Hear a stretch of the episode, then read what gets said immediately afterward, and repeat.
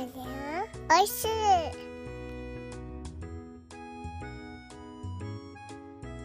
ハッシュタグでつぶやこう。牛乳でスマイルプロジェクト。はいどうも皆様、こんにちは。岡山小橋ランドのコバちゃんでございます。この番組は U ターン酪農家のコバちゃんが酪農を息抜きしながら生き抜く。そんな話を牛乳見立てて毎日一杯お届けしております。たまに雑談したりゲスト呼んだり、毎週月曜日はミュージックトークしたりしております。ミュージックトークの今週のテーマは、えっ、と、新年のスタートに聴きたい曲、新年のスタートに聴きたい曲でございます。番組で流してもらいたい曲、ご意見ご感想などなど、番組概要欄の lit.link から入っていただきまして、お便りを送るから受付しております。あなたからのお便りお待ちしております。え今週のメインパーソナリティは、100年落農のあおちゃんでございます。リクエストの受付はごめんなさい、終了しました。またよろしくお願いいたします。はい。ということで始まりました。楽して生き抜くラジオ。本日牛乳552杯目でございます。よろしくお願いします。え牛乳552杯目ということでね、552ということなんですが、えー552、552、えー、552、5、こ、こ、小橋です。5、子供に、に、逃げられた。小橋です。子供に逃げられた。はい。ということでね、笑えないんですけども、えー今日も張り切ってやってまいりたいと思うんですが、なんか昼はね、結構あったかいですね。うん、夜は結構ヒヤッとするんですけども、でも最近は岡山県のこの山の上はですね、比較的真冬っていうゾーンは抜け出してて、ちょっとね、ポカポカする陽気です。で、部屋の中も当然ね、今昼なので暖房とか一切つけずに、太陽の光でね、あったかい感じで、ね、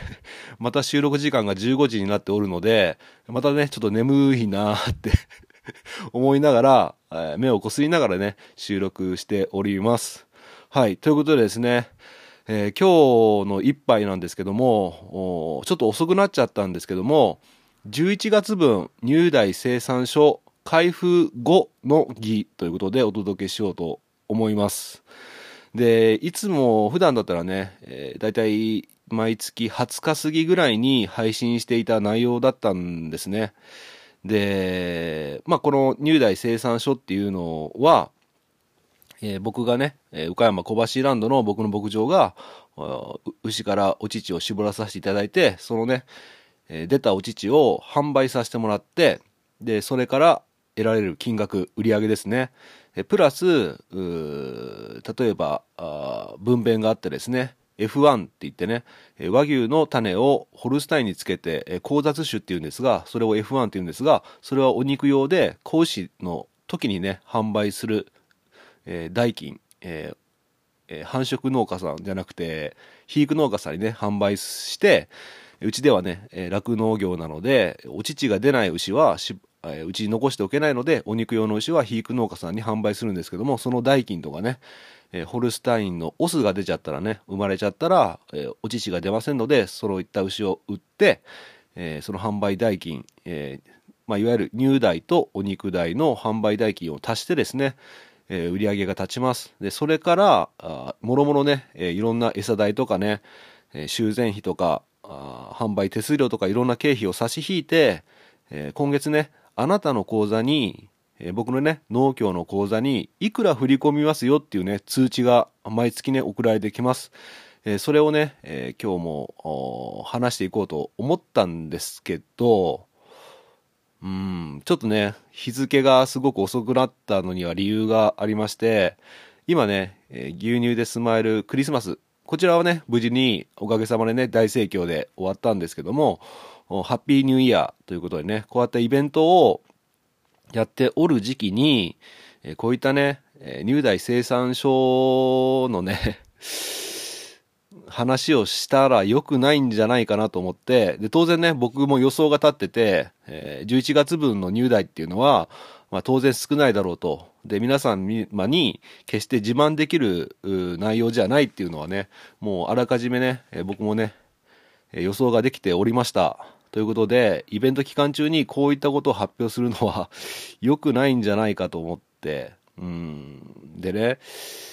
うん、悩んでたんですね。で、ずるずるずるずるいって、ちょっと今日に至ったわけなんです。もうあと2日で新年ですよね。今日が30日ですか？うん。ということで、ちょっとね、僕もすごく悩んだんですよ。で、最近 X、まあ、SNS の方で、えーまあ投稿したらね、ありがたいことにたくさんの反応をいただきまして、1万件以上ね、いいねがつく投稿とかもね、こんな僕の投稿でね、ほんなそんなにいいねつけていただいて、本当申し訳ないなと思うんですけども、そういった反応をいただいております。で、コメントもね、えー酪農家さん頑張ってください。牛乳飲みますってね。そんなね、本当に優しい投稿が多くて、すごくね、心配してくださって、応援してくださってる投稿が、多い中ね、また僕のね、赤字の入大生産書を晒したらね、余計心配かけちゃうんじゃないかなって。しかもね、そんなにね、1万件以上いいねがつく投稿になったんですけども、そしたら、近所の方とかもね、もしかしたら僕の番組にね、たどり着いてしまうんじゃないかなと。もし近所の方が僕の番組を聞いて、うちの親とかにね、このことを話されたらね、うちの親どんな気分になるのかなって、うちのお母さんお父さん、もう50年以上牛飼いしてね、最近は引退して、僕一人で酪農やっておるんですが、自分の息子が入代生産所、一番恥ずかしい部分ですよね。みんなに知られたくない、内緒にしたい部分、それをね、電波を通じて僕が晒しているってことを聞いたら、お父さんとお母さん、きっと悲しむんじゃないかなと思って、そんなことを考えてたら、もうあっという間に年末になっちゃって、一体どうすればいいのかなって、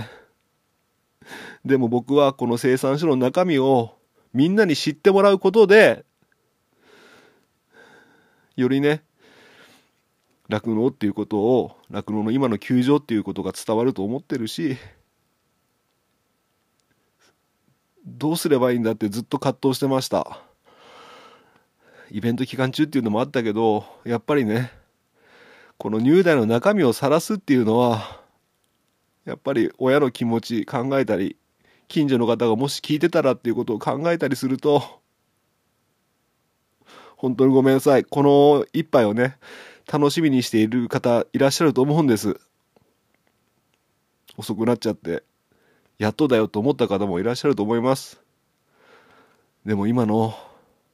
お父さんとお母さん、悲しむ姿を想像すると、ごめんなさい。今月も晒していきます。はい。ということでね、ここまで来るのに8分30秒かかったんですけども、えー今月もね、えー、晒していきます。あの、もうね、親の気持ちとか考えてる場合じゃないですからね、あの、現場のリアルを伝えるっていうのが僕の役目ですのでね、えー岡山小橋ランドの使命ですので、今後もね、えー今後も、あの、黒字になってもずっと晒していきますんでよろしくお願いします。はい。ということでね、あの、一人でちょっとやっていくのもありなんで、最近ちょっとね、うちの新しい妻のね、レンゲちゃんがね、登場してなかったんで、久しぶりにね、レンゲちゃんと一緒にお届けしようかなと思います。まあ基本は僕が喋るんですけども、まあレンゲちゃんには、あまあちょっとね、挨拶程度してもらおうかなと思います。レンゲちゃん？レンゲちゃん？ちょっと来て。ちょっとみんなに挨拶してくれる？じゃあ新しい妻のレンレンゲちゃんです。よ、よろしくお願いします。はい。よろしくね。ちょっとき、あの、緊緊張してる？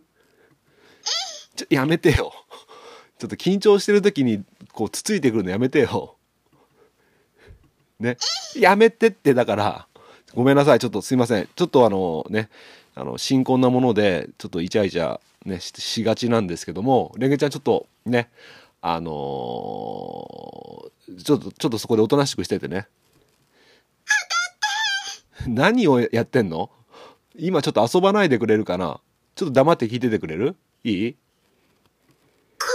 準備をしないとはい、本当にね、心の準備をしなきゃいけないと思います。入大生産書の中身を今から見るわけですから。はい。まあ、ということでですね、レンゲちゃんちょっと待っててね。ということで、あの、皆さんね、入大生産書開封の儀ってね、よくおっしゃってるんですけども、最近はね、僕先に見てます。はっきり言って。なので、あの、入大生産書開封後の儀ということで、よろしくお願いします。じゃあね、お待たせしました。もう10分経っちゃった。えー、これからですね、11月分、先月のお入大生産書ですね、それが今月に支払われるってことなんで、えー、それからね、あの、行っていきたいと思います。まずね、入量なんですけども、うちで絞ったお乳の入量ですね。それが少なかったんですね。えー上旬の1日は、11月1日は792キロ、700キロ台から始まり、中旬の11日は882.9キロということでちょっと増えて、で、下旬には、えー21日はね、941.3キロって徐々に増えたんですけども、最終的には、あ11月30日は1090キロまで増えました。まあ、ただ、これをね、鳴らしていくと、だいたい880キロぐらいのかな、なのかなっていう計算ですね。平均するとね。で、上旬1日から10日までの総入量が8173.6キロ。中旬11日から20日までが9111.8キロ。下旬、えー21日から30日までが9961.4キロということでした。これを合計すると27,246.8キロ出荷させていただきました。ありがとうございます。えー無事にね、おかげさまで全部販売させていただきました。で、こちら、同じ、えー牛乳といえども、牛乳は10日に1回検査が入りまして、乳成分を調べてもらうんですね。で、乳成分の検査の結果によって、えー例えば乳脂肪率、無脂固形分率、体細胞数、細菌数とあるんですけども、これの、おなんだろう、えー基準の数値が設定されてて、例えば乳脂肪率だったら3.50以上だったら、以上、えー例えば3.8とかだったらね、その分、あの、プラスしてね、入荷が支払われます。その代わり、逆にね、3.50以下になってしまう。例えば3.4とかね、なっちゃうと、ペナルティが課せられます。まあそういったことで、えー基準入荷から、この乳脂肪とかね、無脂固形とか体細胞とか、細菌数で入荷が変わってくるってことですね。で、じゃあ乳脂肪率はどうだったのかっていうと、平均でね、えー上旬、中旬、下旬の平均で3.63でした。ちょっと低いですよね。3.63。えーそして無脂固形分率が8.87。で、体細胞数が平均で24.5万。で、細菌数が平均で0.9万でした。はい。で、これが、えー先ほど言った、えーあ、たえーっと、ごめんなさい、専門用語が出てきたんですけども、ちょっと長くなっちゃいそうなんで、専門用語をちょっとね、なんとなく想像していただければと思います。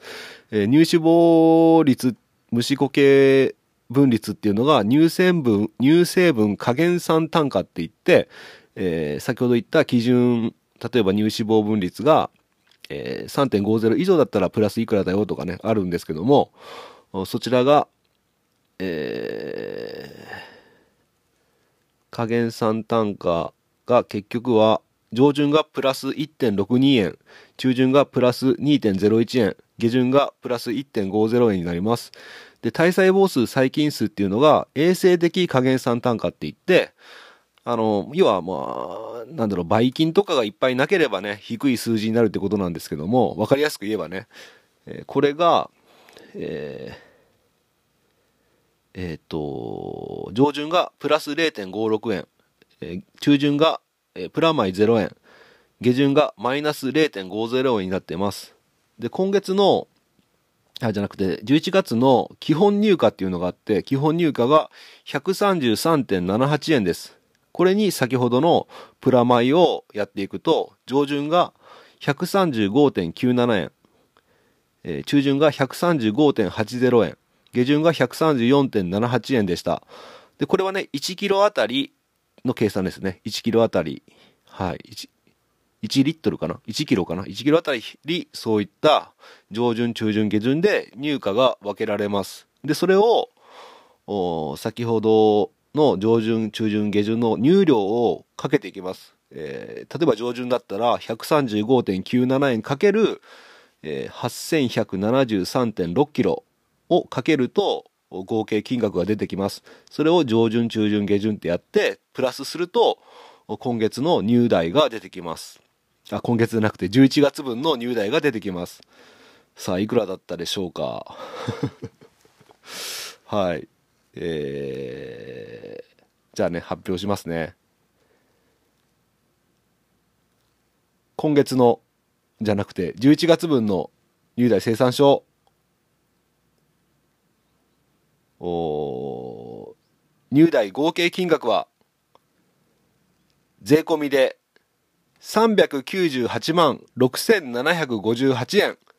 398万6758円でございました。はい。どうでしょうか。まあ、もしね、初めて聞かれる方が聞いていたら、380、え？あ、398万6758円ってすごい金額じゃんと思うと思います。まあ、サラリーマンとかね、そういった方からすればね、でそんなにもらえるの？なんか酪農情勢厳しいって聞いてるけど、そんなにもらえるの？って思ったかもしれませんが、あ実はね、これでも少ない方なんです。はい。はい。まあ、これはね、あの、今からどんどんね、言っていくとわかると思うんですけども、まあ、あの、牛乳代が、お乳代が398万6758円ってことなんですが、これプラス先ほど冒頭で言った、あの、保育元牛、えー子牛ですね。子牛の販売金額を、も売り上げになります。それがですね、えー11月9日保育元牛1万2100円。11月16日保育元牛、えー1万3200円。11月30日保育元牛9900円。えー11月30日保育元牛3万1900円ということで、えーこれが、まあ、F1 といって交雑種、ホルスタインに和牛の種をつけると F1 という子が生まれるんですけども、えーそれの、大体1週間から2週間ぐらいの日例の、子牛を販売した金額です。これね、あの、初めて聞く方はわからないと思うんですけども、めちゃくちゃ安いです。今までの過去、僕、収納して6年になるんですけども、その平均で、だいた、い記憶で言っていくと、今までの平均は、F1 のオスで、えーだいたい20万、メスで15万ぐらいが平均かなと思うところで、えー今だったらホルスタインじゃなくて F1 のオスで3万1900円、えーメスで9900円。まあ大体3万と1万からぐらいの間をうろうろしている感じでしょうか。はい。まあ、これはね、あの引き取って育てていただいてる肥育農家さんの方も、円安とかね、ウクライナ情勢とかの影響を受けて、飼料代がね、餌代が非常に高くなってて、子牛をね、安く仕入れないと、自分のところも全然売り上げが立たないということで、非常に子牛の引き合いが弱くなっているという背景がありますね。うん。はい。そういった感じで、非常に安い感じで、それプラスですね、今回補助金をいただいておりまして、学校給食用牛乳供給価格緊急対策事業っていうのが、21,779円入っております。ありがとうございます。で、これを全部、先ほどの講師代と補助金を足すと、88,879円でございます。はい。で、この88,879円、プラス先ほどの入台、え、398万6758円を足しますと、大体いくらぐらいですか ?8 万、100、えー、406万ぐらいですかね。はい。407万ぐらいですかね。はい。この407万円、えー売り上げが立ちました。で、これでね、このまま僕の口座に支払われ支払われればいいんですけども、そういうわけにはいかないんですね。なぜかというと、これだけね、えー牛乳を生産したり、えー子牛を売ったりするには、当然ね、経費がかかっています。はい。その経費が、えー結構かかるんですね。はい。じゃあ、一体どんな経費がかかるのかっていうと、まずはね、この牛乳とかを売るためには、販売手数料がかかります。自分で売ってるわけじゃなくて、えー中国生乳関連とかに、えーいえーいろんな牧場の牛乳を集めてね、販売してもらってるので、その販売手数料みたいなのがかかります。それがもろもろで、19万9821円かかったりとか、あとは、資材代とかね、資材代、えー6万5814円かかったりとか、あと薬品代が、えー13 15万3620円、21円かかったりとか、あとヘルパーさんね、ヘルパーさん、えー酪農家を、の仕事を手伝ってくれるヘルパーさん。今回、11月はね、3回も頼んでたんで、その金額は1回1万6000円ぐらいで、えー、3回なんで4万6800円かかったりとかね。はい。えー、精液窒素代、えー先ほどの和牛の種をね、ホルスタインにつけると言いましたけども、その精液をね、えーボンベというところに液体窒素で保管してるんですけども、それは液体窒素を月に1回補充しなきゃいけなくて、えーその代金が、えー代金と精液代ですね。それが、精液も買ったんで、15万4700円かかったりとかね。はい。他にも、もろもろいろんなものがね、部品修繕費とかね、酪農年金とか、えー生乳検査費とかね、幼年病対策費とかね、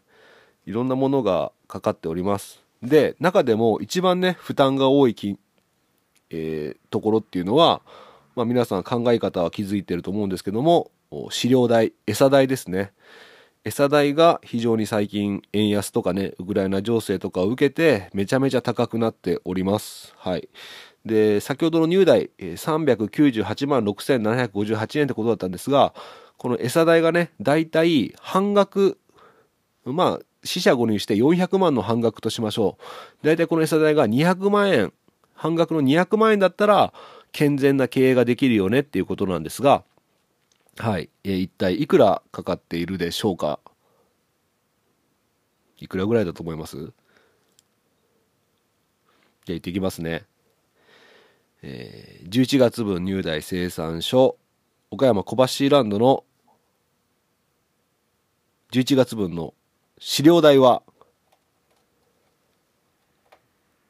311万1107円。311万1107円でございました。はい、ね。えー約100万円ぐらいオーバーしてますね。あの、健全な経営、200万円の餌代だったらいいのに、え300万以上あるということで、もうこの時点で積んでるかなっていう感じはしますけれども。はい。あのーはい、ということで、結構餌代かかっちゃいましたね。そうですね、結構かかっちゃったんですけども、ちなみに去年が、えー去年の11月の餌代はいくらぐらいだったのかっていうと、去年の調べたんですけども、去年が294万8600円。294万8600円ということでした。なので、今年の方が高くなってますね。まあ、というわけでね、去年は結構ね、酪農苦境、未曾有の危機って言われてたんですけども、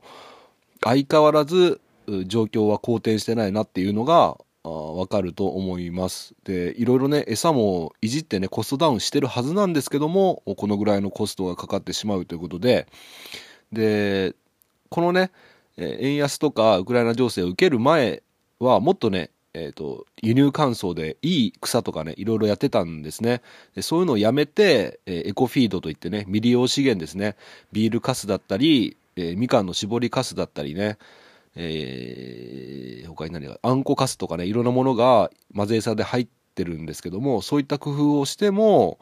ちょっと高くなっちゃってるってことですよね。なんで、えー当時のままの餌をやっていたら、おそらくこれ、311万で収まってなくて、450万ぐらいしてるんじゃないんでしょうか。うん。ということでね、努力はしておるんですが、まだこれだけかかっているということでございます。はい。はい。ということで、この先ほどの、ごめんなさいね。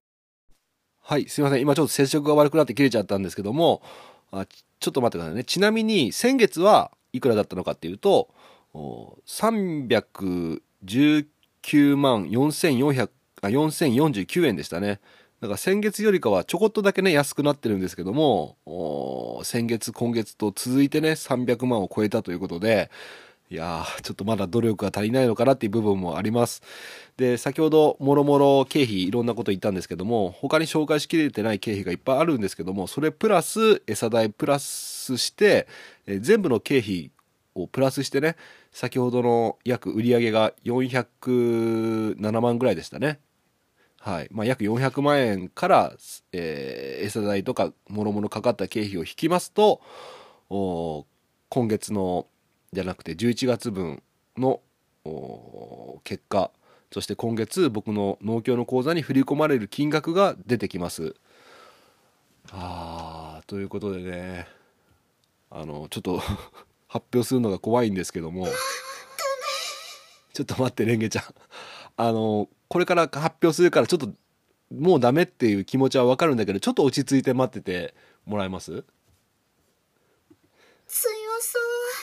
大丈夫かな？いやいやいやいや、別に敵と戦ってるわけじゃないからね。もうこれは結果がもうすでに決まってきてますから、あの、な何かと戦うわけっていうわけじゃないんで。心え？何？心の準備をしないとはい。もう準備してください。もう聞いてる間に十分準備できていたと思うんですが、じゃあ発表していこうと思います。はい。すいません。ちょっと長くなっちゃってるので、サクッと発表します。えー11月分、入大生産所、僕の農業の口座に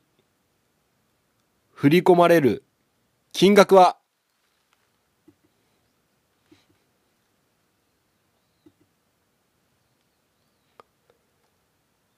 0円です。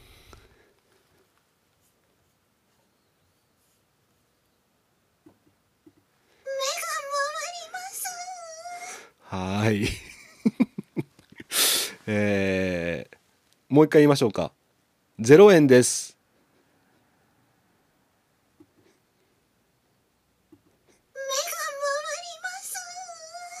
はい。ということでですね、えー0円でございました。はい。もうね、聞いてる方とかね、あの、何度も聞いてる方とかはね、想像ついた金額だと思います。はい。えー加えてですね、今月は、0円っていうのはぴったり0円ってことはないですよね。考え方はわかると思うんですが、えそれでも足りないっていう経費がね、上回、売上より経費が上回ってたら、あ控除不能額っていうのが出てて、えー岡楽さんにね、僕の組合に現金で持ってって支払うか振り込みしなきゃいけないんですね。えーそれが出ています、今月は。えーその控除不能額の金額は、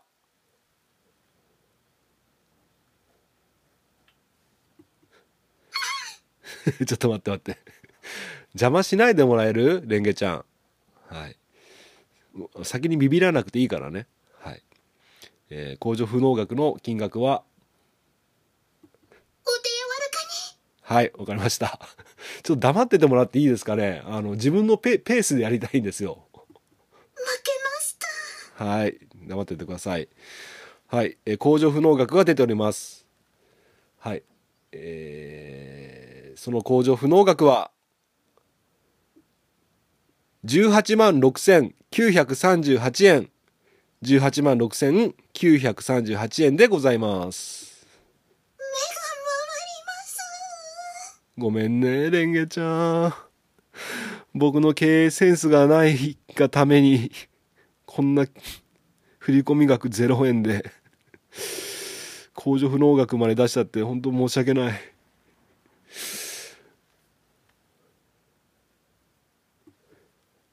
裁きよすいません。ちょっと、もう落ち着いてください、レンゲちゃん。一旦、一旦、一一旦黙っててください。これからまとめに入りますんで。はい。すいませんでした。えーということで、えー今月も散々でしたね。はい。ということで、酪農情勢ね、あのー悪い時期が長くなりすぎてみんな麻痺しててね。うんあの酪農苦境とかね未曾有の危機とかっていう言葉はそんなにね前に比べたら聞かなくなったと思うんですけどもうちの場合はねもう去年より悪化してます。で全国の8割の酪農家が赤字って言われてますよね未だに、言われてると思うし実際僕のこの入代生産所の中身を聞いていただいてあそうなんだなって思っていただけたんじゃないでしょうか。でこの番組酪農家さんもたくさん聞いてらっしゃると思います。この入代生産所の回だけね選んで聞いてる人もたくさんいると思います。普段も聞いてくださいね。はい。なので聞いた酪農家さんもねうちも同じだよとかね思った方も多いんじゃないんですか。それかあの入代自体はあ入荷自体はね上がっているので自給飼料とかね、えーたくさん作られたりとか投資がね少なく済んでいる方とかはあ入代入荷が上がった分去年より儲かってるよって人も中にはね当然いると思いますが全体として見たらねやっぱり飼料高あ資材高、えーいろんなものがあとはね講師の販売金額が暴落してるってことでいろんなことが重なって非常にまだまだ酪農業界厳しいです。はい。ということでね結局どうすればいいんだよってことなんですがもしねこれを聞いてくださってる消費者さんの方がいらっしゃいましたらもうね牛乳飲んで応援っていう形とあとは拡散という形でねご協力をお願いできればなと思います。やっぱり需要と供給ってあってえー飲んでくれる人の数が少なくなればなるほどね僕たち酪農家はどんどんどんどん苦しくなります。今あの1日に2個のペースで、え2軒の牧場がね1日に廃業しているっていう状態です。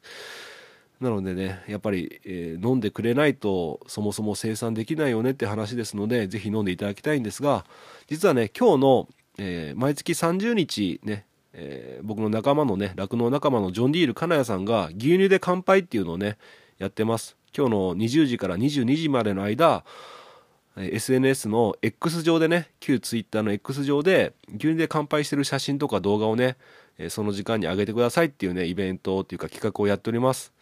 たくさんの方が参加していただいてぜひねあの X のタイムラインを牛乳や乳製品でね埋めてみませんか？あの自分一人がとかね私がやったところで僕がやったところでと思うかもしれませんが一人一人がねやっていただけるとその単純接触効果っていうのはありますし単純接触効果っていうのはねたくさんこう目に触れれば触れるほど例えば乳製品とか牛とかね牛乳とか触れれば触れるほど見た人がね安心感になるんですよね。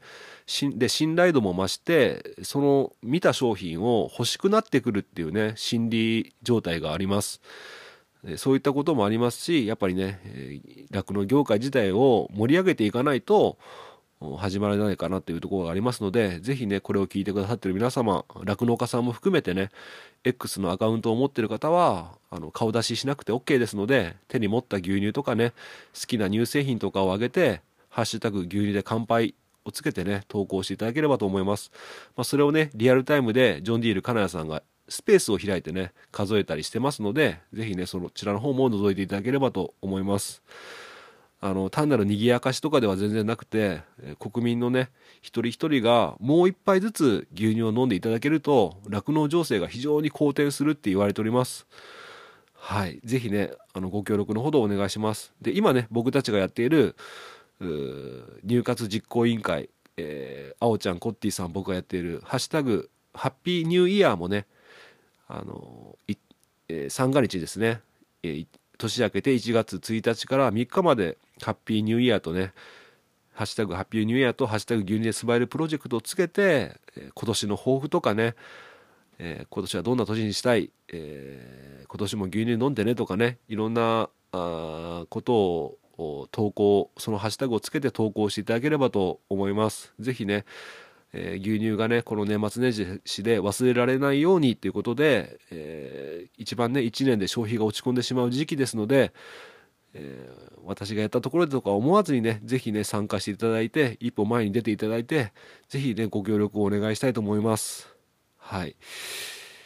ということですね今月合計振込金額が0円そして控除不能額が18万6938円ということだったんですがあの僕の口座にはね100万円ぐらいがね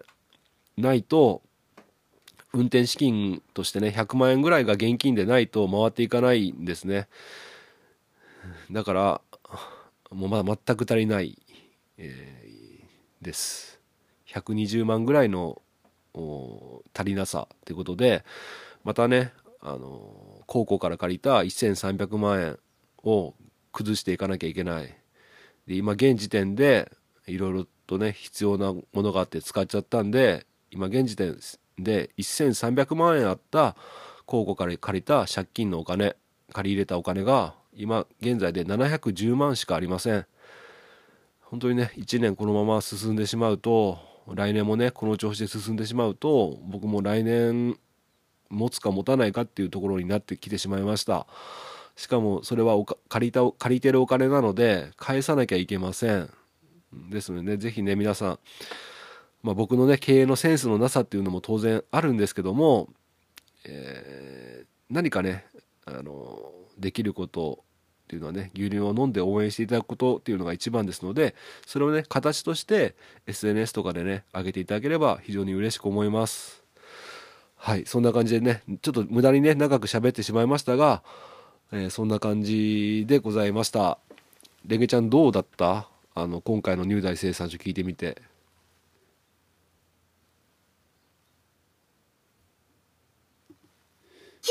しくお願いします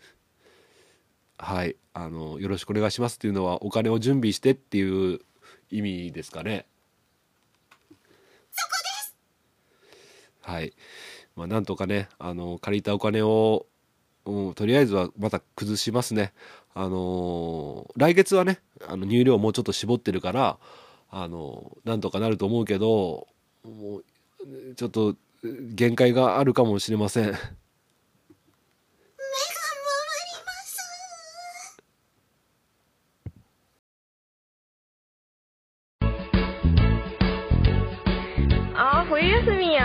学校がないけん主婦は大変よ給食ないってことは牛乳飲まないってことだよね。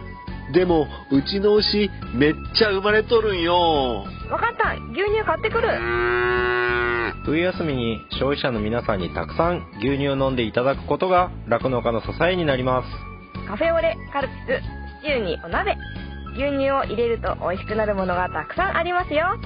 X で豪華プレゼントが当たるキャンペーンも実施中。ぜひご応募してくださいね。牛乳でスマイルクリスマス。そして、ハッピーニューイヤーハッシュタグでつぶやこう牛乳でスマイルプロジェクト